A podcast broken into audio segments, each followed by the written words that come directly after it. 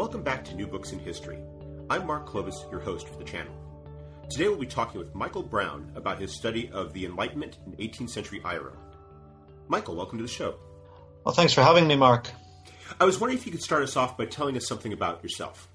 Well, I'm um, a native of Dublin in Ireland, um, but I now work at the University of Aberdeen, having moved over here about 10 years ago. And my um, discipline is uh, in history, but my interests lie across a set of kind of interdisciplinary boundaries between history, philosophy, and uh, literature.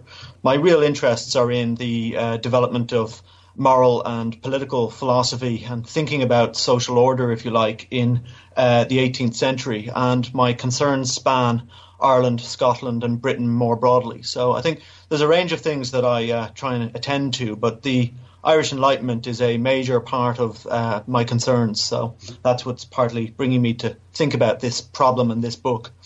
That was one of the things that I noticed as I read the book was how those themes of order and civility and, and, and manners really do uh, stand out in your in your coverage of the Enlightenment.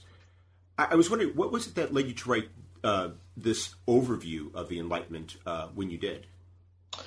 Well, I think its origins lie in part in the work I did for my PhD.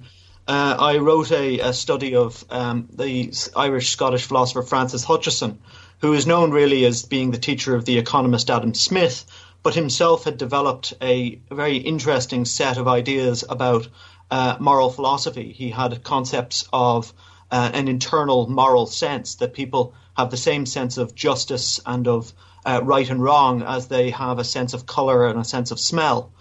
And in writing about that, I was interested in the ways in which uh, Hutcheson had been shaped by his experience teaching uh, in a Presbyterian academy in 18th century Dublin, where Presbyterianism was under some of the penal codes that uh, the Anglican community had established.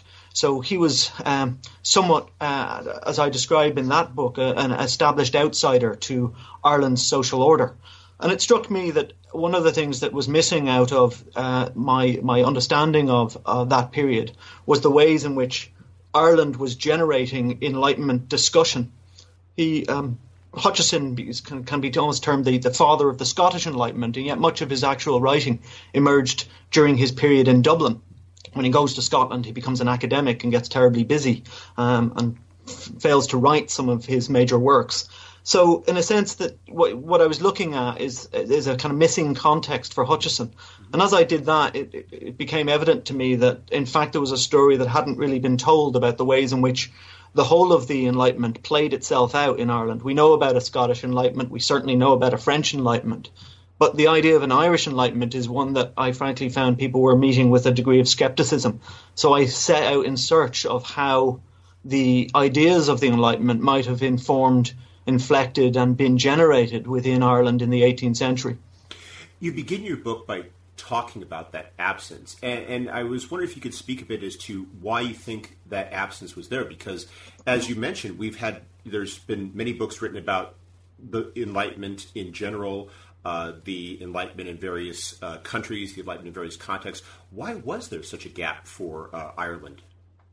Well, I think there's two things that are going on there, Mark. I think one, the first is a kind of intellectual hangover from the world of the 19th century discussions of what Irishness is and what it constitutes. There's an anxiety, if you like, about um, what Matthew Arnold would think of as, as the kind of Irish, the Celtic spirit being prone towards uh, literature and poetry, and that the Enlightenment, with its concentration in its traditional vocabulary in reason and the life of the mind, uh, really didn't sit with that kind of caricature of, of Irish cultural life. So, in that regard, I think there was a, a, a kind of a tendency to think about Ireland as a place in which the Enlightenment didn't really have uh, any any any hold in the cultural engagement. The Irish mind, to use Richard Kearney's helpful phrase, um, really sits against the kind of idea of a Celtic spirit. And so exploring that problem of, of the emergence of an Irish mind and thinking about what how people thought about things rather than how they, they wrote artistically about it was one of the considerations. I think the other thing that was driving forward the, the um, historiography was the um, experience of, of um, trying or the, the problem of trying to explore sectarian culture. Uh, much of the concern of Irish historians, rightly in many ways, through to uh, the the the, uh, the, peace process in Ireland, was to try and explain sectarian conflict, where it had come from, what its origins were, and why it was that Ireland had, had found itself in a in a situation in which there were uh, there was sort of uh, a conflict on the island um, which was partly informed, not wholly informed, but partly informed by sectarian divides between Catholic and Protestant. So if you look at the literature on 18th century Ireland, you will find studies of the Catholic middle class, of Presbyterian proto industrialization, and many of the things that we were thinking that would commonly moved away from issues of religion were integrated in a religious discourse in, in our literature. And I think I, mean, I do remember um, the kind of the book began its life in a kind of post um, peace process stage. So I think this is a kind of product of that of that of, of, a new way of thinking, perhaps about Irish intellectual life and historical life in a, in a way that I was concerned to try and find a new vocabulary for talking about Irish history, which didn't fall back on necessarily the definitions of Catholic and Protestant and nationalist and unionist, which are in many ways concerns of the 19th century and not the 18th. So, how do we write about the 18th century without the 19th century getting in the way was one of the problems I was trying to think about. Mm-hmm. And as you write about it, though, you really have to touch back upon those things. And I was thinking here about how you structure the Enlightenment in Ireland, how you, while you're trying to move past that that traditional lens, if you will, but you talk about issues of, say, uh, the Enlightenment as it touched upon religion or uh, the Enlightenment in the political context, and there is uh, so much interaction between the two. It's, it's it, what you describe as an incredibly complicated uh, uh, set of engagements. Yeah, I mean, I think the challenge, in a sense, is to write a book about Ireland where you don't have to have domestic knowledge to make sense of it. Um, the issue is, is, is, in one sense, to try and situate the Irish uh, circumstances and the Irish developments in a way that is comprehensible to other Enlightenment literatures. And so, in that sense, while you know it's clear that the confessions um, of Catholicism, of Presbyterianism, and of, and of Anglicanism had a presence on the island, and you give them their due. Um, part of the discussion of the book is the ways in which the, the confessional life of 18th century Ireland could intersect with ideas about Enlightenment discussion of, of tolerance, of uh, social engagement, um, of cosmopolitanism, which would allow for those things not to be the defining terms on which social life and social order rests. The part of the tra- that the story is, of course, then about the ways in which the politics of the establishment of confession plays out in such a way as to hamper the the, the, development of Enlightenment discourse. And ultimately, as the book concludes, um, the 19th century reconfigures the problem in such a way as, as, as to suggest that a, a new kind of, of, sectarian identity takes hold and we start to think about Catholic and Protestant as giving us a politics.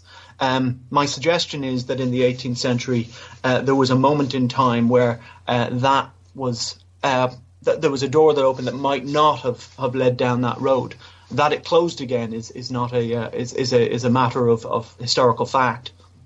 It's fascinating that the way you just framed it because it is it helps to explain the way that you break the uh, enlightenment in Ireland down to three phases: the religious enlightenment, uh, the social enlightenment, and the political enlightenment. You have the, the religious enlightenment, which I'd like for you to elaborate on just a minute, uh, as sort of the the sort of the door opening and then the social enlightenment being where in a sense they are that you're seeing that engagement across uh, confessional lines and then that political phase is when the door closes.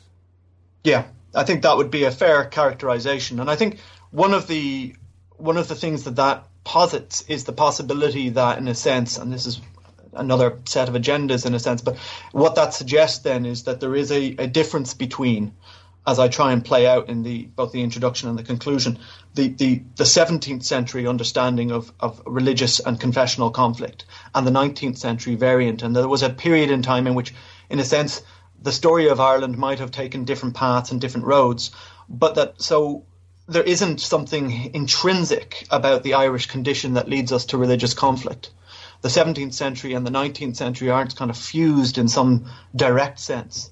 So when we think about the kind of um, the way in which Irish history is commonly has has been commonly written as a story of religious tension and religious conflict, we have to give due uh, weight to those moments when other opportunities were open. And I see some of the middle decades of the 18th century as one such moment in time.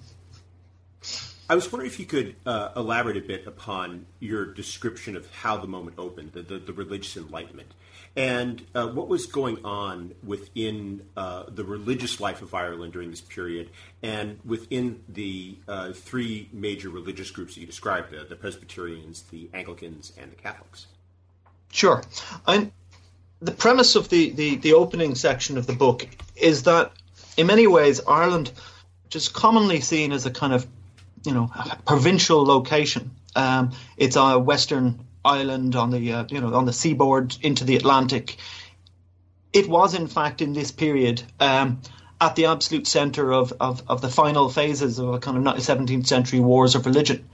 Um, following the kind of work of, of people like J.G.A. Pocock and so on, the suggestion is that with you know the 1715 Treaty of Utrecht, but even earlier in the period from 1688 to 1691, Ireland uh, had experienced a kind of the final close of a, of a wars of religion, which saw the displacement of and, and, exile of, of a Catholic monarch and its and the replacement by William of Orange as a, as, as a as a Protestant monarch onto the kings of kingdom on the thrones of, of, of Great Britain and Ireland, so England, Scotland, and Ireland.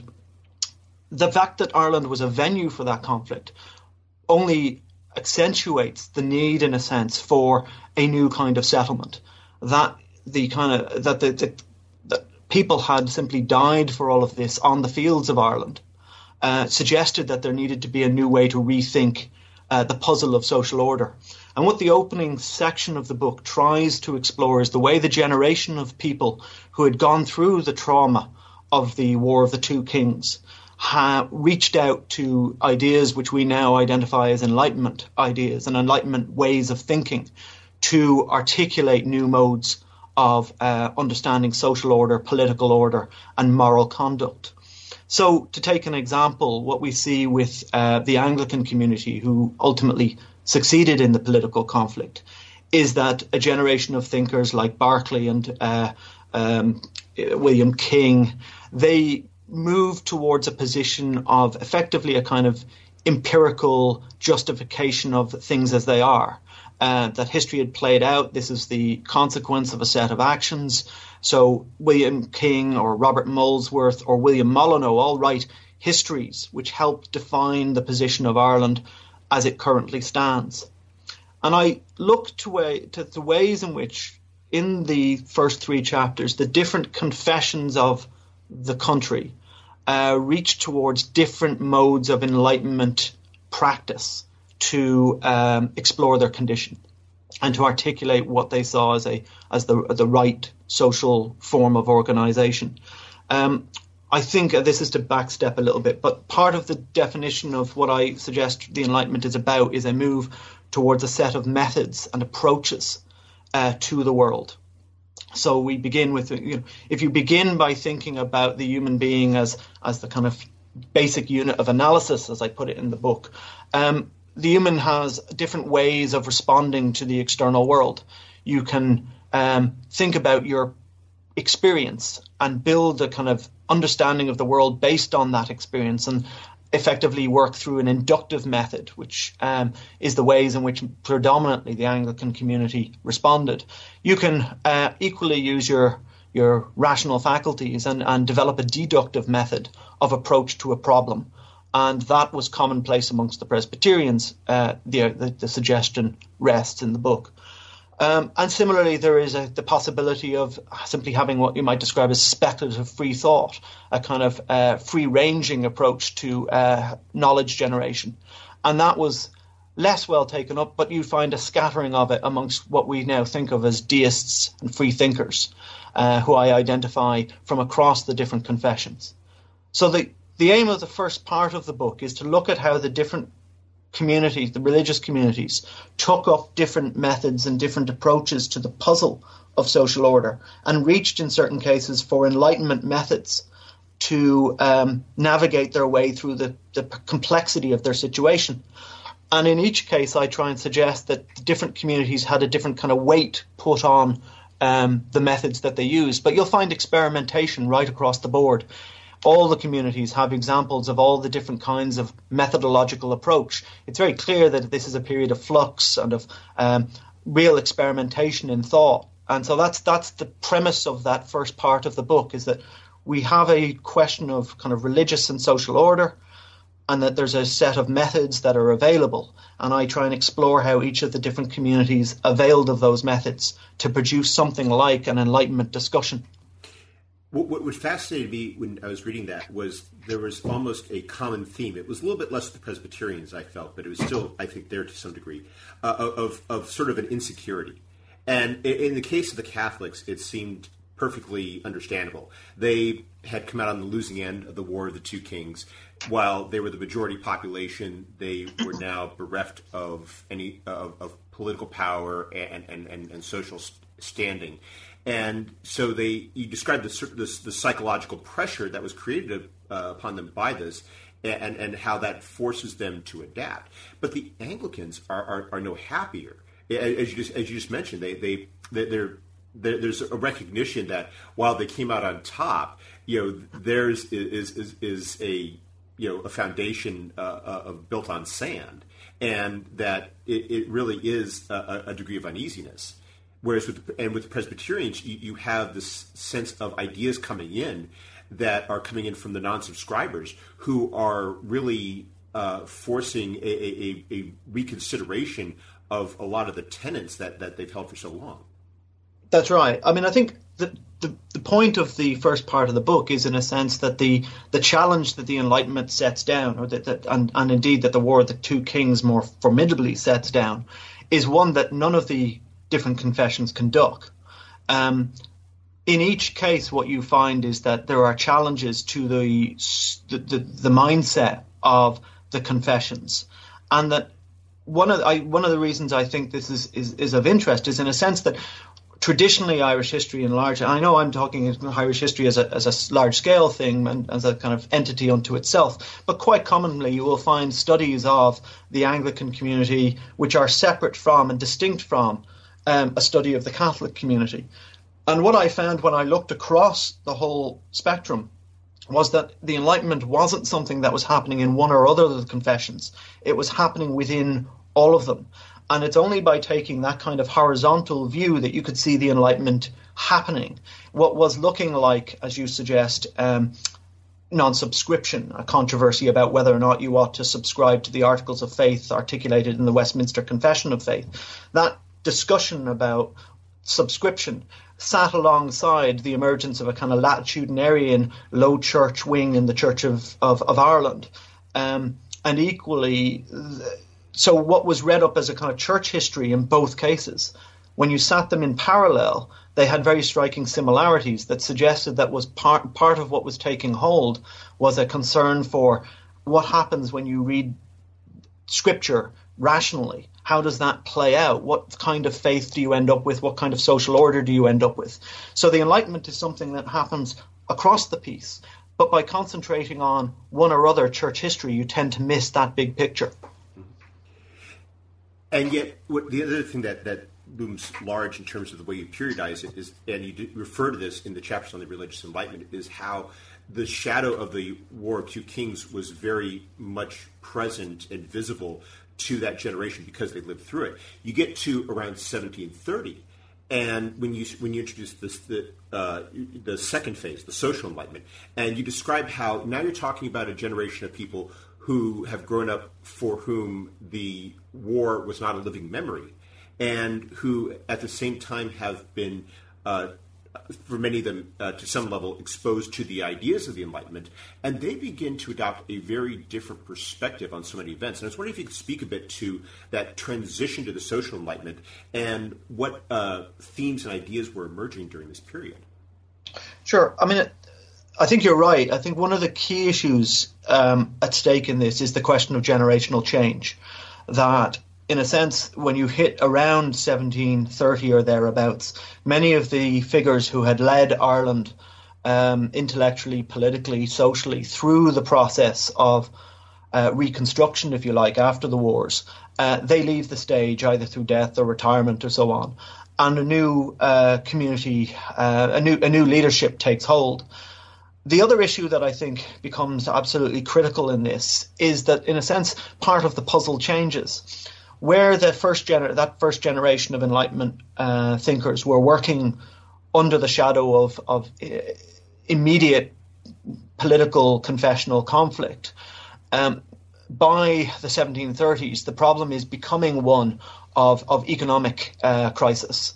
So you have a series of uh, food dearths in the 1720s, late 1720s, um, which culminates ultimately. That cycle culminates in the in the uh, famine years of the early 1740s.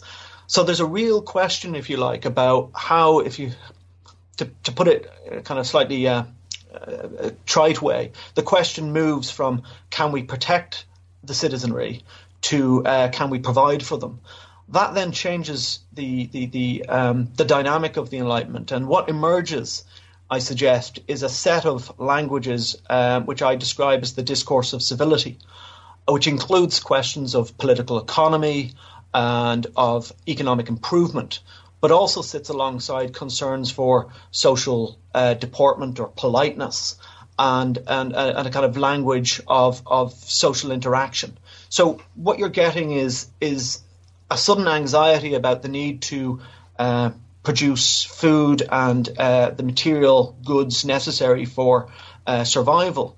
And that pushes people into thinking about new ways and new modes of understanding the, the puzzle of Irish social order. The other thing to say about that is that the the consequence of that move towards a discourse of civility is that it sets up a series of opportunities because ultimately if you're looking for how you might want to improve estate management on your uh, estate if somebody has a good idea it really doesn't matter whether they're catholic protestant or dissenter what you're looking for is a good idea and so that opens up the possibility of social interaction in a very different way than when you're puzzling over the questions of confessional uh, identity and dogma, as you were in the previous period. As you put it, the, the this emphasis upon civility helps to bridge the confessional divide. So you start to see more of that that social interaction. Ireland is sort of gelling as a society on, on, on some level. That's right, and you can start to see evidence of that. Uh, I think in the in the emergence of a whole range of of um, social institutions that emerge in the in the period from about 1730 to 1780. So uh, perhaps most explicitly, I try and uh, lay out the, the, the, kind of map of that in a section on in, a, in the chapter on club life and associational life, so that if you like, that that, that period is bookended between the emergence, the, the, the creation of the Dublin Society at one end, and and the uh, emergence of the uh, Royal the Royal Irish Academy at the, at the, at the far end in the 1780s, and they kind of bookend this this period of intense associational activity where you can find the creation of clubs to do with flower arranging, to do with uh, economic improvement, to do with um, politeness and uh, uh what kind of uh, you know anti-dueling. There's a movement to, to stop people from dueling with each other because it's seen as antagonistic to the social order. So uh, what you get is a kind of immense flourishing of social interaction. And what's very striking about this is that it's oftentimes um, without confessional identity attached into it. So these are spaces and places which, on occasion, uh, Catholics and, and Anglicans, for instance, can can exchange ideas, can get to know each other socially in a way that's free from the confessional uh, definitions. Perhaps most notably in, in, in the in the rise of the, the, the Masonic lodges uh, through the period, where uh, there's quite commonly a, a, the, the lodge is articulated as a space outside of those confessional or uh, uh, def, uh, definitions and those confessional categories. So you can go to the lodge and leave that identity at the door and find yourself socializing with people for whom you would normally not have any uh, place to meet other than a location like the lodge. You describe those communities of interest, but you also describe other areas where this interaction took place. And I was fascinated by how you describe these various public spheres. There was the official one, which, as you uh, enter this period, you describe as being in decline, and it's being superseded by these other public spheres, the counter public sphere and the unofficial public sphere. I was wondering if you could describe what was going on there. Well, part of the suggestion of, of, that section of the book is to think about the ways in which um, information gets transmitted and uh, people come to know uh, about, about things and about each other. And part of the, the idea was to map out the ways in which certain places and spaces had traditionally been the way in which the state would communicate with its population, and to see in the period the emergence of much more fluid, much more um, open spaces of communication that uh, allowed people to move outside of the traditional locations of uh, church and state. So, what I tried to suggest is that in the period from 1730 onwards, you see the emergence of coffee houses, you see the emergence of taverns, and locations in a sense of uh, social exchange. And I suggest that part of what's taking place in that is the transmission of information and the transmission of ideas and a place and space in which social interaction can take hold. It's not always, by the way, uh, polite and civilized and, and um, you know easy. Uh, these are also places of conflict, uh, of murder, of, viol- of, of interpersonal violence but they are places in which it doesn't really matter. You're not you're, you do not make an institutional commitment by walking into them. If you choose to worship at a Presbyterian uh, church, you've made a statement about the kinds of political and social and cultural identity that you you have. If you go to a coffee shop, you haven't, and that allows people to open up those channels. There are occasions in which the coffee shop itself gets identified with political parties or so forth, but broadly speaking, there's a space in which people can move more freely and engage with ideas. So what I do is I suggest in that in that chapter that there are these places are burgeoning in the mid decades of the 18th century. And similarly, you can see that not just happening in urban spaces, but in rural locations too. There are ways and means of, of socializing with people in, in, in rural venues, which is of interest to me as well. This is sometimes it can be seen that the Enlightenment is something that happens in the key locations of Paris or London or Edinburgh. In fact, what you find is that these discussions are also taking place in the villages and towns of, of rural Ireland. Mm-hmm. And uh, as part of that dynamic, what, what uh, you point out is that this is happening at a time in which the uh, sort of the the, the, the, the state or uh, the, the the leadership, political leadership of Ireland is sort of gradually unclenching just a little bit to where they're no longer uh, closely uh, supervising or sponsoring a lot of these events. And so that, in effect, helps to free up the discourse because there's no longer a perception of monitoring or, uh, or, or, or, or, dictation of what should be discussed in what context. That's right. I mean, you can see this with the ways. I mean, I, I use the theatre, for example, as a barometer of this. The ways in which the Lord Lieutenant of Ireland, the King's representative in Ireland, um, traditionally would be a sponsor of a number of these kinds of uh, performances. So you'll see it by, you know, in, in England you'll see it as by King's command, but in Ireland it's by command of the Lord Lieutenant.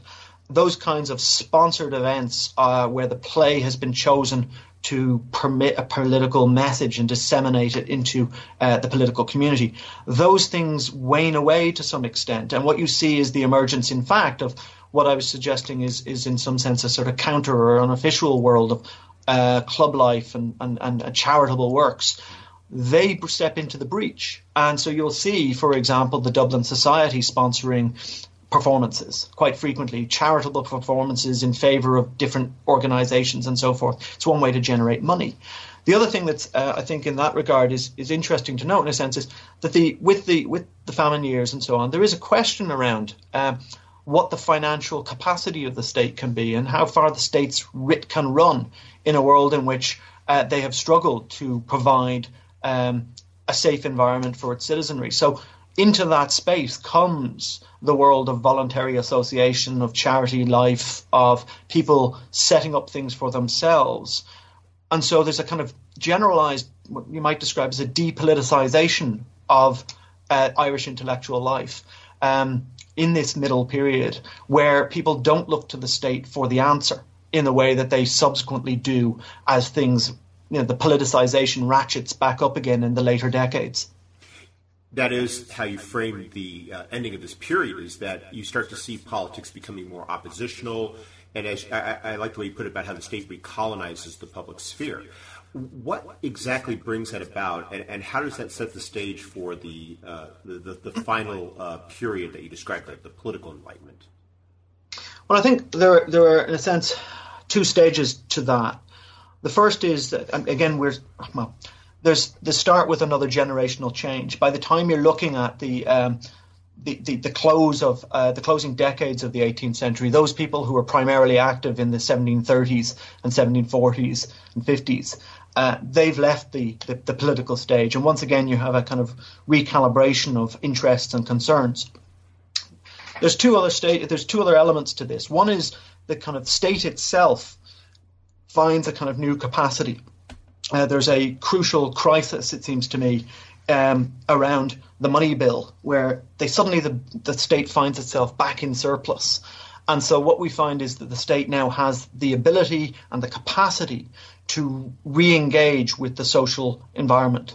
Um, the other the other interest in this is that they then try and find a new a new ch- they're faced with a new kind of challenge that out of that world of sociability and engagement comes what becomes termed the Catholic question. How far, in a sense, the Catholic community, and this also extends to Presbyterians, but it's known as the Catholic question, but how far those communities that are not confessionally aligned with the Irish state and aren't Anglican can be recognised um, politically and given rights uh, and and empowered to to act politically. That question becomes um, a matter of intense political dispute, notably not just between Catholics and Protestants, but within the uh, Anglican community itself, as people feel that they there's there's a range of options that are open. So that question challenges the assumptions of uh, the state settlement of 1688 to 91 that, in a sense, Ireland will be an Anglican state led up by a, a, a king which is shared with, with Britain and re engages people into the political discussion. You can see this with the emergence primarily of the volunteer movement of the 1770s and early 1780s. You talk about how the political enlightenment took place, or the, the, discourse took place in the context of four languages, and you describe them as, as law, history, sentiment, and manners. And I was wondering if you could speak a bit about that and, and, and what you mean by those four categories of language. Yeah, I think, excuse me, I think the the way I tried to start to configure this was to think about this question of, of politicization and the ways in which the problem um, of reorganizing the Irish state might have a kind of intellectual and imaginative consequence. And what I started to find was that the, within these various literatures, in each case, what you were start, what I what I was starting to see, what, what I see emerging is a, is a debate, oftentimes in slightly coded form, about the relationship between what I, I term in it the, the sentiments of the state and the manners of the people. That there's a disconnect in Ireland uh, between the confessional identity of the polity. It thinks of itself as Anglican. You are supposed to be Anglican to engage in it. Those people who are Catholic or Presbyterian are pushed aside. But the population, as you pointed out earlier, are predominantly Catholic.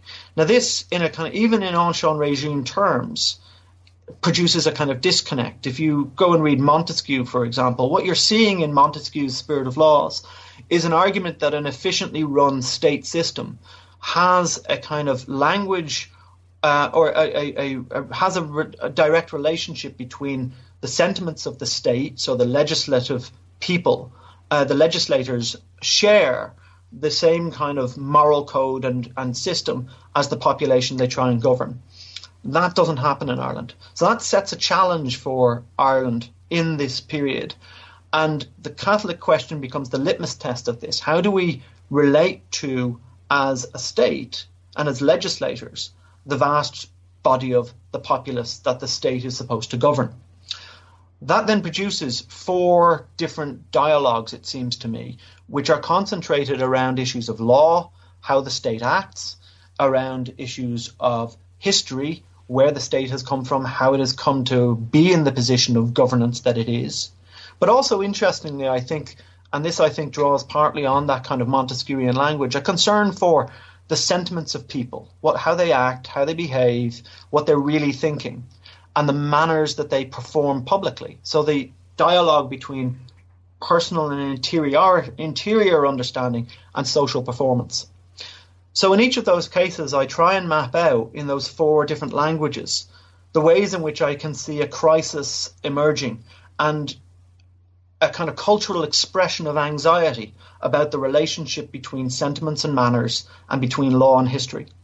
And you can then go down into these um, these genres of writing. So if you look at antiquarianism, you can see a discussion about well, how civilized are we as a community? um, when was civility really taking hold in Ireland?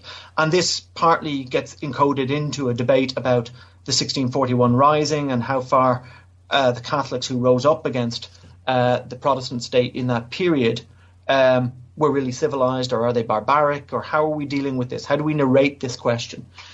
You can find it also expressed interestingly, I think, in the in the novels and plays of the period, where you can see a genuine concern with the question of whether or not interior personal identity is properly mapped out onto questions of public performance and public identity, or whether or not effectively what you're looking at is a series of masks and deceits and um, what, there's a whole series of kind of reveals that are built into these novels and plays where you find out who people really are and what they really think and what and the disconnect between social performance and personal identity is, is examined and peeled apart it, it, seems that what's happening in the 1770s and 1780s is you're seeing that, that the, the breakdown of the civility. And you you uh, you described that there's this polarization that's taking place as this debate takes hold, and then as the sides are, are, are separating uh, in a way that they uh, had not since the beginning of the century, that they're becoming increasingly radicalized, and and, and uh, the, the, the, the, the divide between them is becoming uh, unbridgeable.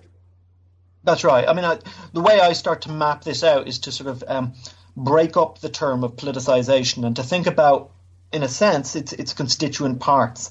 So I think about uh, part of what I'm trying to suggest is that what happens is a process whereby, first and foremost, people think about the question of in effect, they repoliticize the population. They begin, you start to look towards the state for answers to questions of economics or morality or social order, which in an earlier period they were less inclined, this middle period, I think they were less inclined to think that the state had the answer. So that question of, of looking to the, the polity as a solution to problems of, of, of um, social order, in a sense, pushes them into this discussion. And what they find is that there's no shared agreement. So, in the period in the late 1770s and early 1880s, what you begin to see is a process of what I describe as, as a, a kind of polarization taking hold, where people with different types of solution find each other on, antagonistic to each other. So those who try and solve the problem empirically tend to find using that enlightenment methodology of empiricism that was so important in the earlier phase they offer up a certain set of solutions about internal reform uh, limited uh, extension of, of rights. Their primarily primary concern is, in fact, with the relationship between the Irish state and the British state, and giving the Irish state system more autonomy. On the other side, you have a group that are um, thought to be that I that I map as being more concerned with rationalist approaches to the political system, and they're the ones who drive forward the Catholic question and see these the, the, the opportunity to reshape the polity away from its confessional identity somewhat and to give Catholics more of an, a sense of engagement and more of a sense of um, empowerment within the system.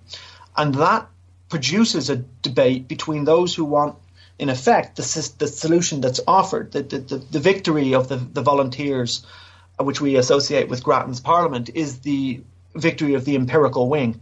They get rid of uh, Poynings' law, which has um, limited the capacity of the Irish Parliament to enact its own legislation. Um, it needs to be vetoed under Poynings' law by the uh, English Privy Council, and it removes um, the Declaratory Act. So the final court of uh, settlement is no longer the House of Lords in England um, in legal cases. So that frees up the autonomy of the state. The volunteers then push on and they try and uh, argue for the extension of the franchise to include propertied Catholics. And that is when the process of polarization really pulls the volunteer movement as such apart into conflicting wings. The final stage of that process is uh, a radicalization one, in which the solution to these problems of polarization and of politicization are ultimately driven, uh, driving people towards uh, acts of violence. And so in the 1790s, what you begin to see is the final breakup of that possibility of civilized discussion and of civility as, as a whole, and people turning to uh, violence as a means of enforcing their chosen solution on each other. And that's why I describe in the end of the uh, uh the, the, final chapter of the book is entitled An Enlightened Civil War. It's precisely because I see it as a debate within the Enlightenment that has effectively broken down into interpersonal violence.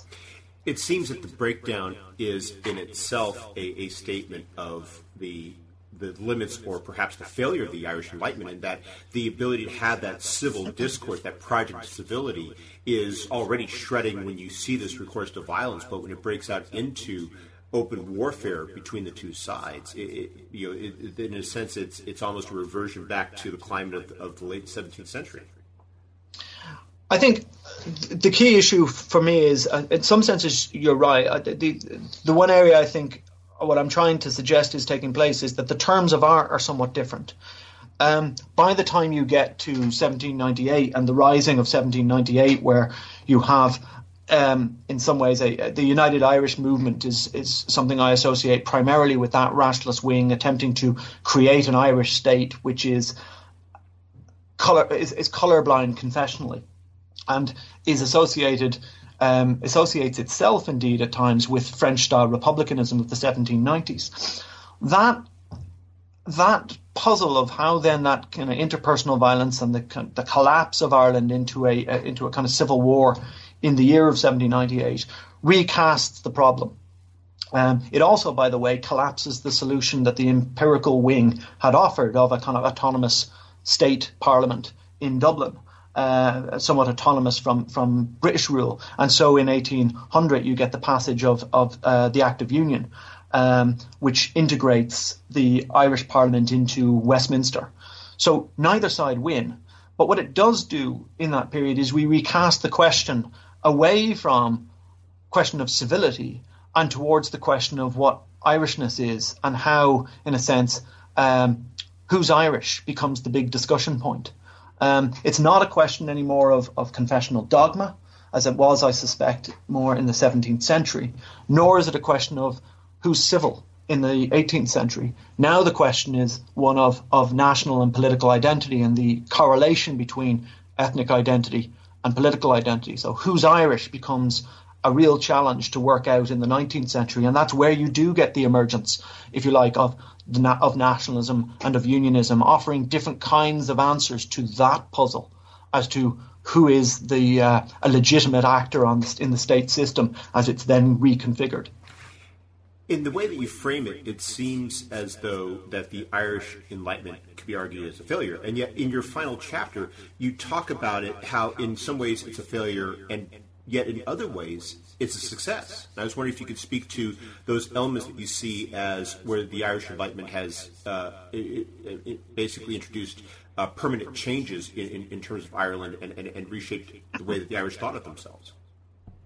Well, I think, I mean without rehearsing uh, the arguments primarily in there, I mean, one of the things I think is is fundamental about the identification of an Irish Enlightenment is it it by recognizing its existence, it distorts that sense of the permanence of religious antagonism as a characteristic of the island.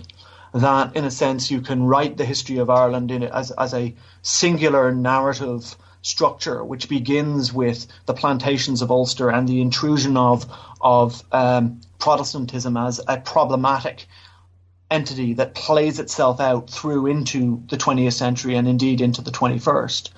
What I try and suggest is that the enlightened part of the Enlightenment's legacy may well be to problematize those binary codings of Ireland as defined by uh, religious identity, uh, the difference between Catholic and Protestant, mapping onto questions of na- nationalism and unionism and so forth.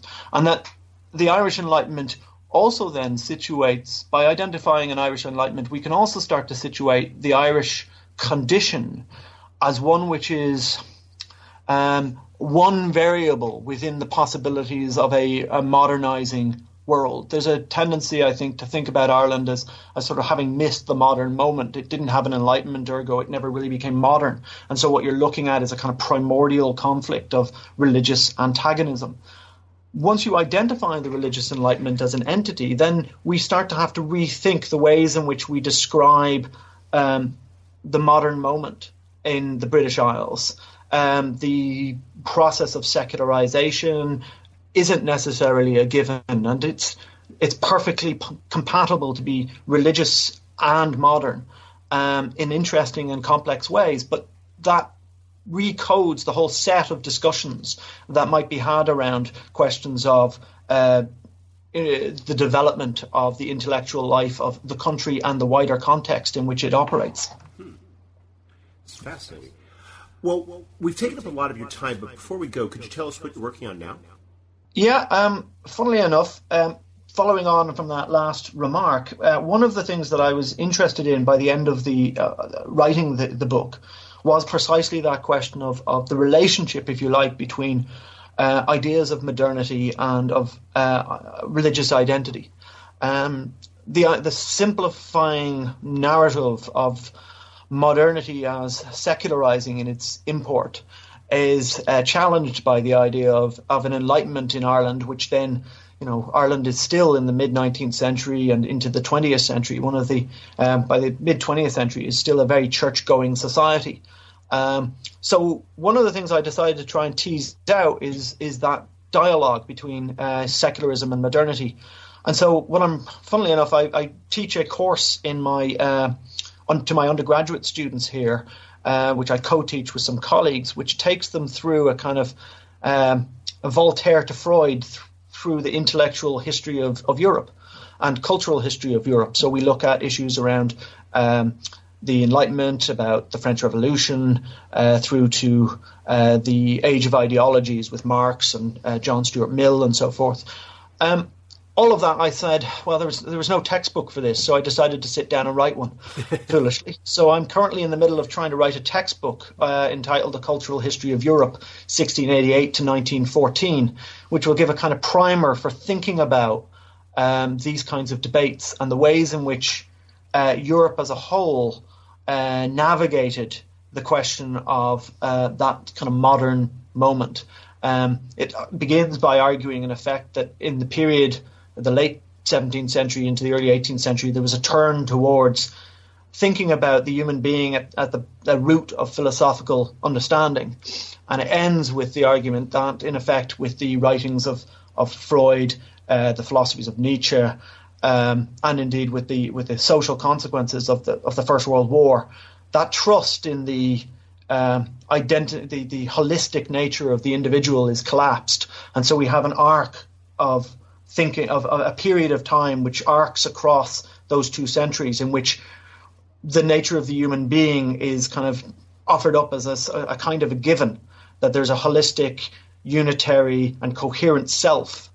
And we can explore what that then does to a whole range of discourses and discussions. So it's a nice small book, as you can imagine, but that's what I'm trying to write. Well, it sounds like a great project.